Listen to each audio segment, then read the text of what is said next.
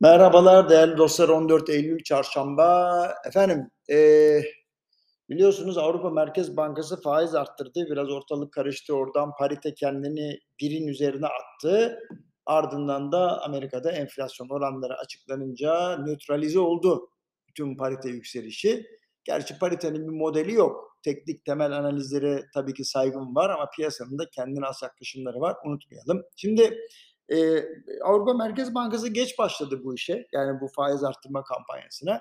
Çünkü Avrupa ekonomisi tam olarak toparlanmamıştı ama eee, euro en azından ortaya çıkış değerine tam olarak düşmeden, dipleri görmeden Avrupa Merkez Bankası'nın hamlesiyle biraz toparlandı. Şimdi aslında bakılırsa eee, FED tarafında da aşağı yukarı ne olacağı biliniyordu. Son açıklanan enflasyon rakamı 75 bas puanlık bir artışın daha yapılacağını bize gösterdi. Yani 21 Eylül'de 75 bas puanlık bir artış olacak. Tabi Avrupa'nın başına gelecekleri tam olarak kestirmek mümkün değil. O yüzden e, Avrupa'da rekor düşük faiz verilmeyeceğini tahmin ediyoruz. Ama bunun üzerine de hani pariteyle alakalı kesin bir şey söylemek mümkün değil. E, bundan sonra doları tekrar çok hızlı yani geçen sefer gibi hızla güçlendirecek olan hamle Fed'in 75 bas puandan daha yüksek bir artış yapması veya Avrupa ile Rusya arasındaki gerginliğin derinlik kazanması olabilir. Açıkçası İsveç'te bile aşırı sağın yükselişini gördükçe endişeleniyorum. Avrupa'nın başına ne geldiyse işte bu aşırılıklardan geldi. Ben kendi adıma 1930'larda esen rüzgarların benzerinin hakim olmaya başladığını görüyorum. Ekonomik zorluklar, işsizlik, göçmenler vesaire derken aşırı sağın yükselişi birçok felaketin de habercisi olmuş geride bıraktığımız 150 yılda. Neyse bugüne dönelim. Ee, Avrupa Merkez Bankası ve FED üyeleri enflasyonla etkin mücadele konusunda karar birliği yapmış gözüküyorlar. Atlantik Okyanusu'nun her iki yakasında da maalesef başarısızlık lider e, lider örnekleri var. Epey de yetersizlik var.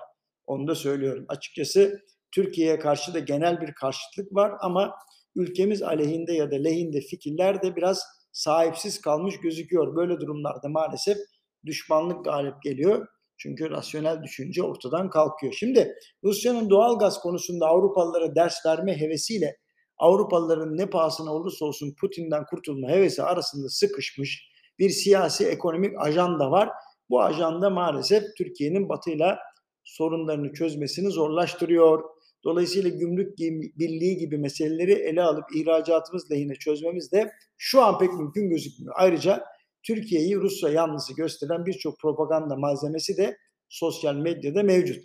Şimdi denge siyaseti yapıyoruz ama bu aralar dünya e, denge siyasetine fazla bir prim vermiyor. Mutlaka her ülke safını belli etmek zorunda sanki. Sözün özü, ihracatımızın yüreğini ağzına getiren parite hareketlerinin Avrupa Merkez Bankası'nın son hamlesiyle sakinleştiğini görüyoruz. Ancak ABD'de açıklanan yüksek enflasyonun yanında Euro bölgesinin de ajandası çok dolu. E, bunu da hesaba katmak lazım. Söyleyeyim size.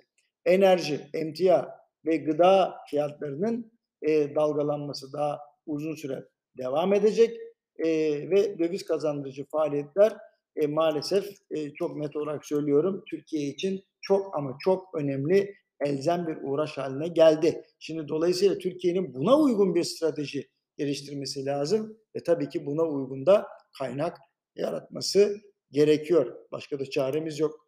Yarın görüşmek üzere efendim. Bana sormuştunuz ne oldu bu Avrupa Merkez Bankası ve Amerikan enflasyonuna alakalı bir şey yazacak mısın, söyleyecek misin diye buyurun size kısaca özetledim. Türkiye'ye yansımasını da anlatmış oldum kısaca.